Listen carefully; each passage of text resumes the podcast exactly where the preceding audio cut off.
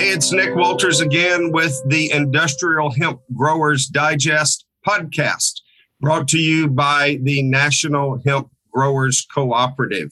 And uh, today we get to take a little kind of um, sidestep from regular Hemp 101 or people that are in the industry.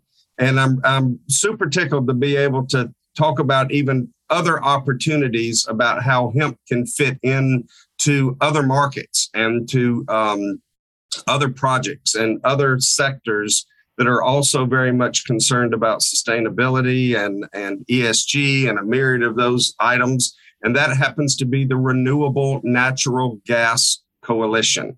And we have the founder and CEO, uh, Johannes Escudero, who is on the line with us here and is going to spend some time. And we're going to talk about what uh, natural gas is, what is renewable natural gas, and we'll talk a little bit more about why in the heck do we give a hoot whether hemp's involved in anything like that. So, uh, uh, with all of that as background and getting started, Johannes, welcome. Thanks for joining us today. Well, thank you so much, Nick, for the invitation to join you and uh, share our story and, and really have a conversation that hopefully will provide some insight, benefit, pique the interest of the Industrial Hemp Growers Digest podcast listeners. So thanks again for having me, my friend. Absolutely. And let me just so make sure that everybody knows uh, as a point of clarity and not as a point of personal privilege. Maybe it's personal privilege, but as a clarity to do, we are really excited to have um, you be a part of our advisory board for the National Hemp Growers Co-op, and and um, uh, this is just a, a continuation of some uh, ongoing efforts for us to be involved more and more in the energy sector. We really believe that long term, uh, that this is is a really great way for our growers to have an ongoing market that is uh, not a fad and and, and uh, you know it's not going away. Uh, that would be the the whole idea of renewable energy. So it's going to do more and more of it, and for us to be a part of that, we can't get there on our own, and we've got to have some folks bring us along and help us along. And so that's why we're so glad to be a part of the efforts of the Renewable Natural Gas Coalition. So, um, so with all that love being said, uh, Johannes, tell us a little bit about about uh, you and your background and how you came to be the founder, uh, CEO of um, of the RNG Coalition, and then tell us more about the coalition itself. Sure. No, and, and I enjoy getting to tell our story. I hope that it provides some inspiration for uh, your listeners, including those in your audience that may relate on some level to some degree with any part of it. Uh, so I am the proud son of an immigrant. My mother literally sold all that she had in order to afford the airfare uh, to immigrate from Argentina to the United States uh, back in the late 70s and left all that was familiar, her family here and friends, to do so for one purpose. And that was she wanted her unborn children to have opportunities that she knew based on all the political realities and chaos that existed in Buenos Aires um, that she knew we could only have in America.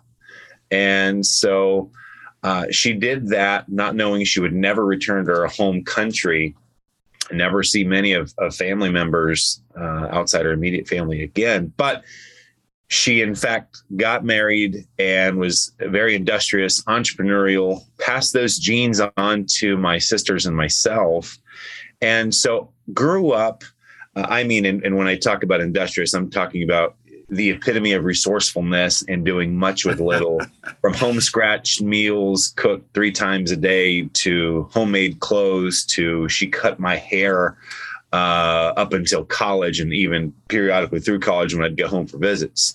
Reupholstered our family furniture. I mean, uh, we would we would scrub shampoo the carpet, including the stairwell on our two story uh, home by hand. I mean, just old school in, in a lot of ways, but passed on an incredible work ethic and undeniably her industrious and entrepreneurial genes. And so carrying that with me sort of trying to explore and figure out who I was professionally. Uh, end up working in the state capitol, uh, in the state assembly specifically in California, uh, and had the pleasure of working my way up, serving a number of ranking members on a variety of committees as legislative director, and uh, always knew that I wouldn't. Uh, forever don the golden handcuffs as they were referred to. I, I just had a, a, strong desire to launch out to start something. I didn't know what, but I came across a biogas bill, Nick, in 2010, and I was intrigued because in the legislature, there were at the time 32 different legislative issue categories, uh, energy being one of those. As a subset of that, renewable energy that I was particularly fond of. And in all of our legislative work, never came across biogas, had never been lobbied, and that piqued my interest. Uh, particularly as I looked into the bill and realized who the author was, when, where the bill had been introduced, and the fact that the author never gave his own bill a hearing in his own committee.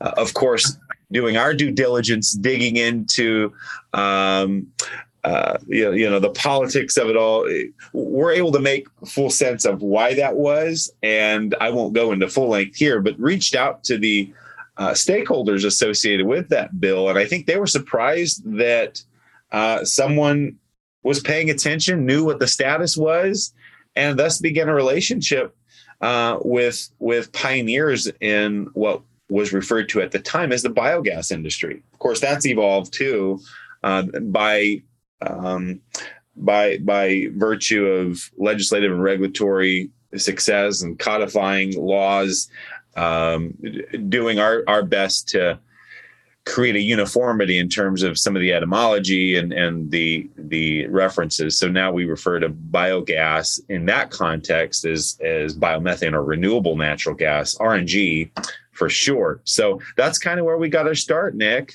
And okay. and and talking with some of those stakeholders back in 2010 my co-founder and business partner David and I were invited to fly out to Dallas, Texas, where we met with six or seven different stakeholders who hosted us for dinner. And as we were talking through the legislative reality in California, the status of the bill, the implications uh, for the industry, not only in California at the time, but across the country, who were really relying heavily on um, RPS policies uh, that were most aggressive in California at the time uh, for their biogas and confirmed that there was no industry representation. So there was just a tremendous opportunity there. And, and I tell you what, I'll never forget the feeling came away with. It was as if we were standing on the precipice of opportunity and looking down, was not certain whether or not what we perceived to be water was in fact H2O or if it was a mirage. But I just, I, the compelling drive, I think, again, the, the DNA I inherited, inherited from my mother, we, we just were, were in unison at a place where we had to take the leap and find out. Uh, rather than comfortably living out the rest of our days with those golden handcuffs, uh, forever wondering what if and what would have happened had we taken that leap. So we took the leap. And we did that over the course of the summer break and out of our own pockets. David and I hosted our what became our inaugural membership luncheon. We cast a, our vision. We shared what we proposed to be a mission for the organization, and we had expected those same six or seven companies that hosted us for dinner several months before to show up. They did, and they didn't come alone. We had 41 companies in attendance. Wow. Um, that day. And uh, over the course of the last 11 years, July 7th, we'll celebrate our 11 year anniversary as an organization. All but one of those 41 companies have joined the coalition. And today we represent 366 member companies, and, and that includes you know cities, counties, uh, ports, airports, municipalities, colleges, universities too. But uh, 95% of all the renewable natural gas in North America is produced by our members or serviced or otherwise delivered uh, and transported, etc. So, um, really proud of the work we've been able to do together. If I've done anything well, Nick, it's surround myself with incredibly talented women and men. And together, we're advancing our mission, our industry shared mission. We're striving towards our SMART initiative. Maybe we'll get into and be able to talk a bit about that and happy sure. to contextualize how that evolved and came to be too. Um, and and I just think that the value proposition in terms of what our industry does, and maybe we we provide a little insight for your audience as to what that is too. Um, But you're it's your show. I don't want to get ahead of you. I'll let you. No, sir. Hey, look. look, if you were boring me to death, I'd have come, I'd have stepped in and started coughing or something. So don't worry about that. so no, no, no. This was this is really good information, and I love the the background and the whole you know entrepreneurial piece that you see an opportunity and and then you you you jump into the middle of that. You saw where there was a need and you know so many people in the hemp industry are in that same boat. I mean mm-hmm. they understand oh my goodness the plant can do all these super duper things. And we, we ought to we ought to be involved in something like that because not only personally but also just kind of what it does for the community and you know mother earth and the rest of it there, uh, uh there as well so tell us for those people who are uh, liberal arts background majors like me, right? What tell me what is what natural gas is, and tell me how that differs from renewable natural gas. Absolutely. So so that's a great question. Um, natural gas or conventional natural gas, folks who are less fond of that resource, you'll hear them refer to it as a fossil gas or fossil fuel uh, harkens to the source or the origin of the uh, gas itself, right? Uh, you may have heard the term fracking, right?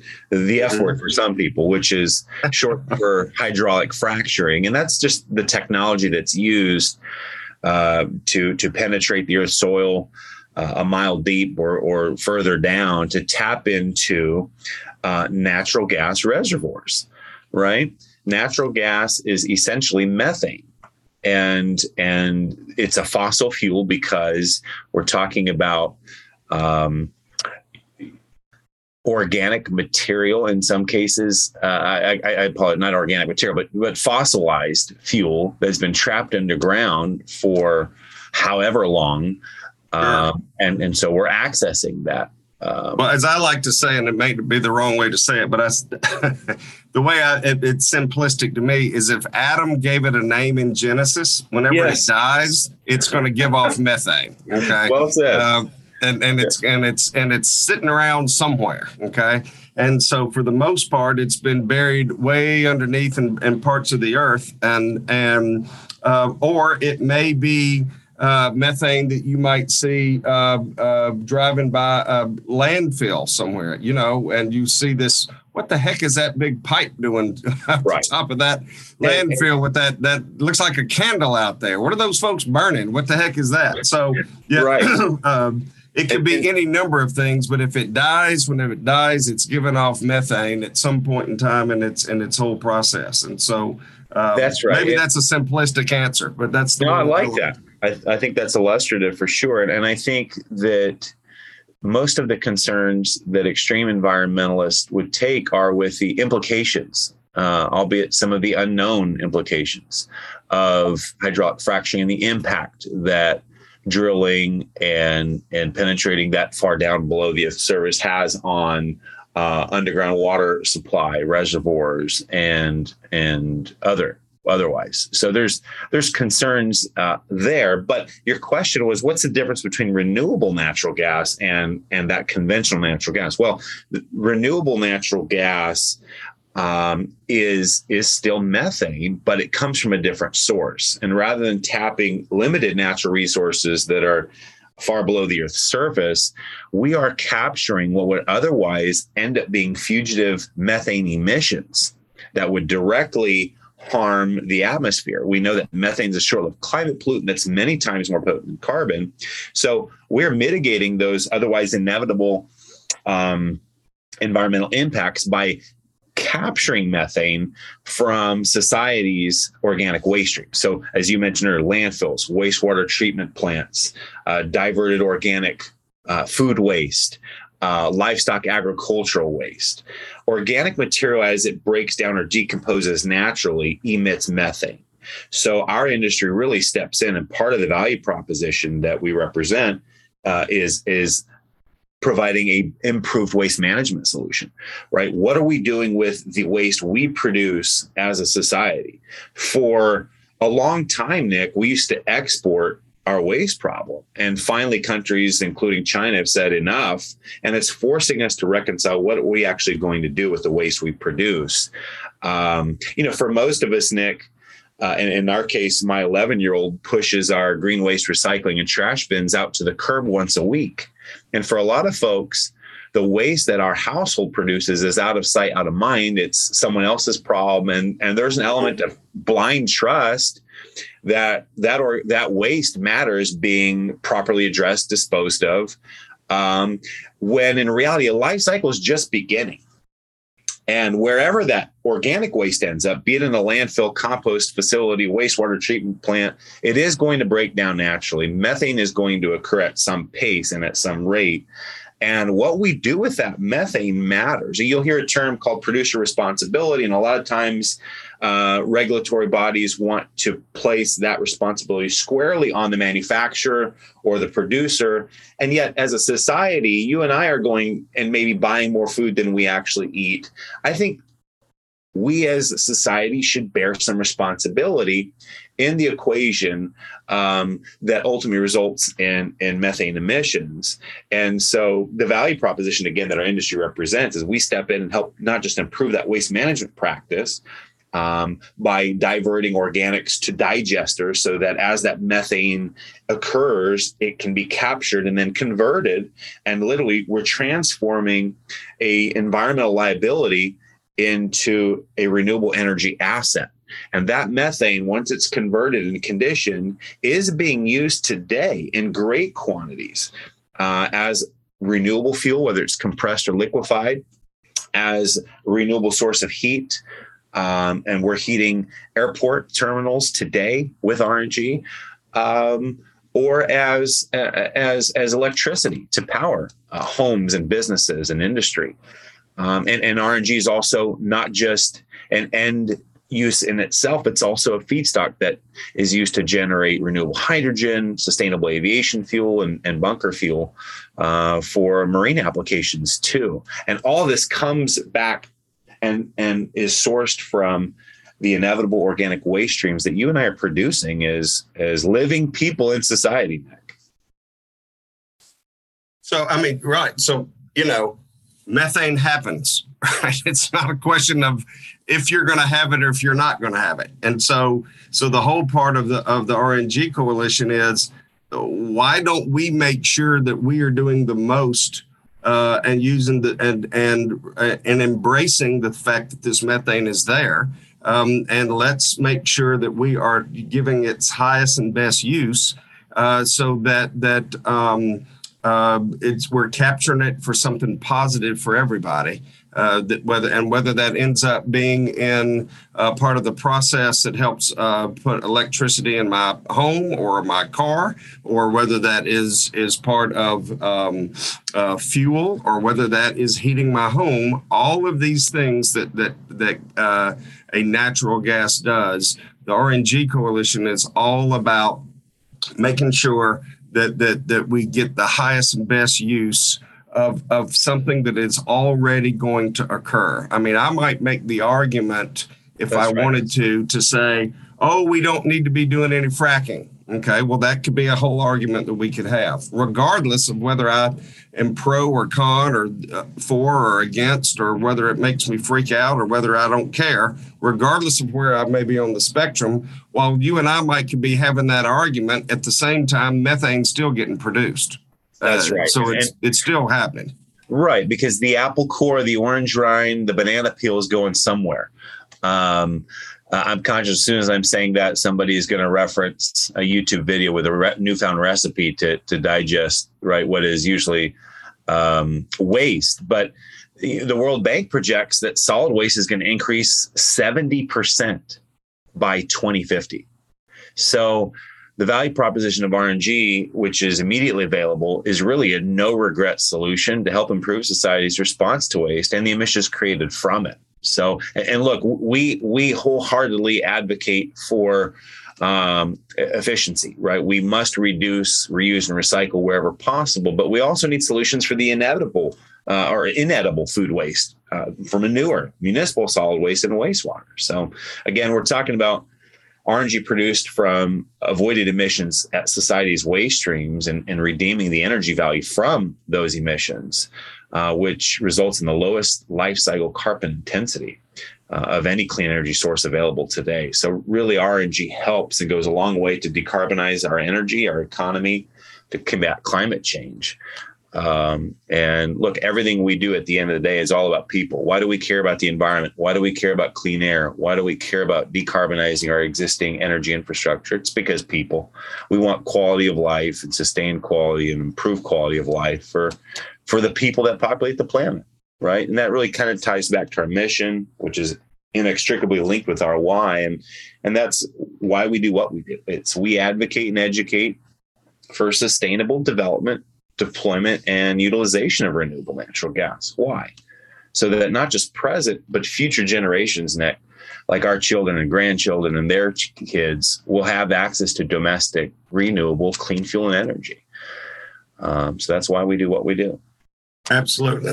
and that's a great way to, when we talk about those feedstocks, that it's not just a waste stream, but it also, for our um, purposes, is actually growing for energy. So the thing that we love about the fact of, of, being involved in RNG and certainly are already involved in renewable natural gas with uh, one project that is absolutely on the books and we're moving toward every day. Plus, we've got some more in the pipeline, and and we know uh, uh, as we continue to work within the coalition, uh, we'll find we believe even more opportunities for for hemp to be a part of the feedstock uh, to be used in a um, uh, that methane production to be able to turn it into that gas because hemp has got about a seventy percent uh, methane that it gives off in a gasification process.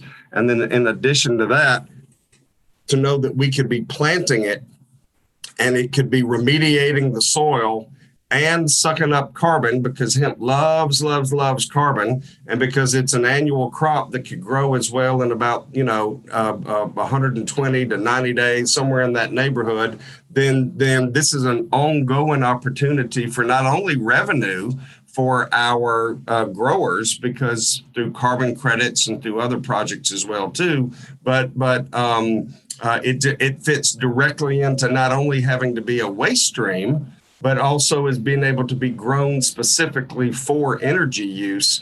Uh, and how all of that ties in. That's one of the things that really excites us about being a part of the coalition, and it's a part of. I echo that. that.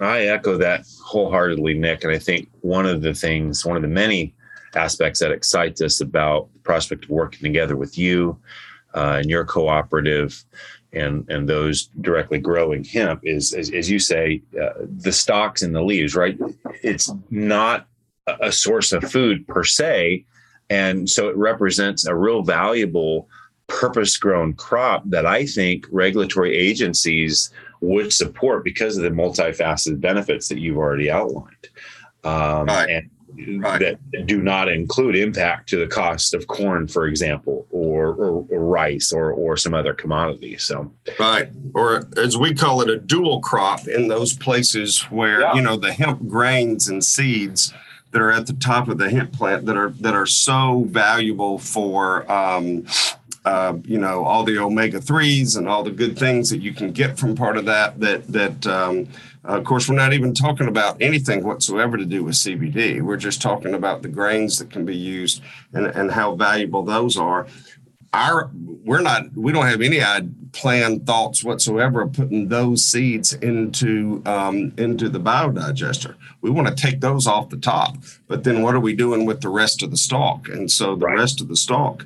Um, one, of course, we know it's got a cajillion uses, but one of those uses about coming for energy. Uh, and really, what a cool idea that that would be for us to uh, be able to know there's even additional opportunities for that for, for our growers um, because the processing, as we are figuring out thus far, and we're in some uncharted water as we're figuring this stuff out, but um, uh, and we got some good teams of people that are helping us uh, navigate that. But but part of that is. Um, uh, knowing that we don't have to do a whole lot of processing to the stalks themselves. They can yeah. be kind of chopped up and put into the mix right alongside that apple core and that baby diaper and and that sludge from the you know from the from the uh, uh, municipal uh, you know uh, sewage yeah, we, treatment facility, right? I mean, we don't have to get gross, but right, yeah. Right. So I mean, it's um, it's in the, it's in the gumbo pot because I'm I'm calling you today from Louisiana. So I guess that well, I'll I'll, I'll keep gumbo on my mind right there, and well, so it's well, a if, it's a gumbo pot of stuff. If we're using gumbo as a metaphor, then you could argue the hemp stock uh, and leaves is the lagniappe. Yeah, boy. Absolutely. Yeah. I mean, I don't think it's going to be. We're not. We we have never thought that that hemp is going to be the sole only source of of the um, uh, of, of the of the feedstock to be able to make you know. Uh, uh, the syngas to the methane to the you know all of those pieces and parts that end up being the biogas that ends up being the RNG. We're not we're not you know there's not enough hemp. We we couldn't grow enough to get to, to, to make it happen. But it is the it is the above and beyond and the extra part of all of that that gets to be done. So that's what's really cool too. So well, and and that's the beautiful thing about the entire possibility here, the the value chain that the link in the value chain that that hemp represents, right? Even RNG in and of itself there's far more demand for it than there is supply available today. And as we're looking to the future, even once we achieve our smart initiative and succeed in capturing and converting all methane produced from society's waste stream, there's still not going to be enough RNG to serve as a single solution uh, to provide the whole world's energy. Uh, but RNG is a critical part of our energy future and our energy transition. And, and, we really need a diverse portfolio of solutions to make that transition to cleaner, more affordable, immediately accessible energy possible. So, um, through the combined use of complementary technologies and solutions, we'll get there. And Absolutely. you know, talk about meeting current demand, there's enough RNG available that can be produced from organic waste, not including hemp, to replace 13% of total gas demand in the United States. Now, for context, that's an, enough RNG to supply and decarbonize 100% of current commercial gas demand nationwide, or wow. 75% of current residential demand, or 45% of industrial demand. So it's not an insignificant amount. And you could make the case that as our dependence on fossil fuels decreases and as um, renewable energy production from all sources, including intermittence, increases, that, that 13% of RNG, um, that piece of the pie actually grows. So as the, as the total size of the pie decreases. So we're excited about that. And I think um, you know, hemp is is a valuable waste stream that has it's not not a waste in and of itself provides many benefits and and but the added benefit of co-digesting it um, with some other feedstocks uh, is really exciting so absolutely. Well, tell us about this. Uh, you, we talked about your smart initiative, and so uh, we're we're winding down our, our, our allotted time here. I know you were a busy sure. a busy dude with a lot of excuse me stuff to do, but but talk to us about the smart initiative and and what that's all about. Absolutely. And I think to appreciate what the SMART initiative represents, let me contextualize it a bit and provide a little bit of historical background in terms of how far we've come as an industry in a fairly short amount of time from a, a development standpoint. So I mentioned we coalesced the industry, founded the RNG Coalition in July of 2011, but the industry had already been hard at work uh, in the United States for close to 30 years. In fact, as best as we can tell, the very first RNG facility was developed in 1982. That's at the Fresh Kills landfill on Staten Island, New York. Incidentally, that is still operating today and successfully providing renewable natural gas to thousands of satisfied customers in the Northeast. Um, but that said, between 1982 and our founding 30 years later, only 31 additional RNG facilities were developed. So that's a meager annual project development average of one per year. That's enough projects to stay below anyone's radar. And, and consequently, virtually no one outside the small industry knew what RNG was back in 2011, where it came from, how it could be used, etc. So in coalescing, I mentioned we had 40 companies show up at our inaugural membership luncheon. They didn't all join right away. Um, some of those companies joined in, in, subsequent years, but we started with a, a solid base uh, with those six or eight companies and cast a vision to pass legislation that would make some marketplace corrections in California. And we estimated it would take three to five years, but uh, being incredibly hungry as we are and with much to prove, especially right out of the gate, um, we were able to pass Assembly Bill 1900 in California. Governor Jerry Brown fixed his signature to it, making it law in our first year of existence. So that put us on the map. Um, that that helped us to garner a lot of attention, not just across the state, but across the country, and enable us to further coalesce um, and and pique interest um, in terms of attracting stakeholders to the industry. Um, and so we were able to quadruple the project development average from one to four years by the year 2015, just four and a half years um, in, into the into the work. So at our end of year conference in 2015, we challenged our members and said we we not only can do more, we must do more. And we said if we did our job as a coalition through effective advocacy and education, we'd create market opportunities that would allow the industry to double the number of projects that were operating at the time. At the time, there were 47. So we challenged our members to help realize 100 RNG facilities by the year 2025. And, and a lot of folks thought that was aggressive, considering it took 30 years to build 31 projects. And yes, we'd built 16 in the last four and a half, but to build 53 in the next 10. Uh, but very proud to say that uh, collectively as an industry, we eclipsed that 2025 benchmark five and a half years ahead of schedule. And we brought our 100th facility online in July of 2019. So that gave us an opportunity to really reflect, to assess, uh, where we were at as an organization and industry and what we really could and should be doing uh, for the environment and economy with the value proposition that our industry holds. And so at our December conference, end of 2019, we announced our SMART initiative. And SMART is an acronym for Sustainable Methane Abatement and Recycling Timeline. And as part of that, we've identified more than 43,000 aggregated organic waste sites across North America. That's 4,400 landfills. That's 19,000 large farms, 20,000 wastewater treatment, uh, food waste lagoon facilities, and agriculture operations. And not to mention uh, more than 140 million tons of food that's wasted every year.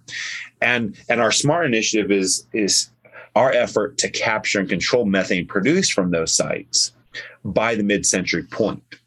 And so we've set preliminary benchmarks for 2025, for 2030, and 2040, and we're well on our way and expect to ultimately achieve our SMART initiative well in advance of 2050. But but that's where we're at. That's what we're focused on. That's what our organization, our membership, our leadership advisory boards, our staff are focused on on a daily basis. We've got 18 full-time staff working to advance our shared industry mission and to achieve our SMART initiative, and we certainly couldn't do it alone um, the the otherwise inevitable impacts on the environment and our economy uh, really require us to, to maintain due diligence here. And, and couldn't be more proud of the work that we've done but we can only be proud to the extent we're looking backwards nick. We've got a lot of work ahead of us and that's what's there you go.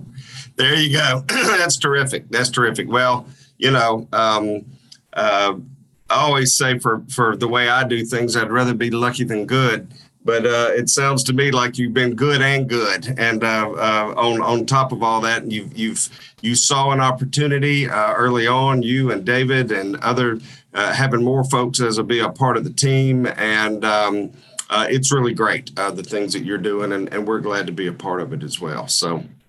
Thank you so much. Hey, if folks want to learn more about um, the RNG Coalition and want to educate themselves more on renewable natural gas, how how will folks get in touch? How can they learn more?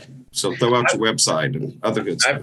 I, I appreciate that. Thank you, Nick. I would invite you to visit rngcoalition.com and on our website, we have an education and resource page where there is an abundance, a treasure trove of free, accessible, and downloadable information that you can reference, that you can digest to whatever extent you have interest, um, and use that as a basis to, to educate yourself on all things relevant and related to RNG. And, and that said, I would also like to extend an invitation for your audience to reach out to our, our team of staff. We're a phone call, email away, uh, always looking to connect with folks that are wanting to better understand renewable natural gas, whether that's from a personal vested uh, interest or from a business perspective. And uh, we look forward to the prospect of uh, continuing our conversation, Nick, and working together more closely with your industry and capitalizing on the incredible synergies that exist. Absolutely. Absolutely. Johannes Escudero, with the Renewable Natural Gas Coalition, yet another awesome guest for our Industrial Hemp Growers Digest podcast.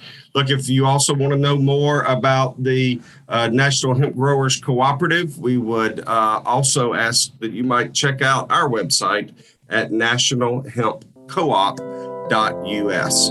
Until next time, thanks for joining. This podcast produced and distributed by MWB Studios.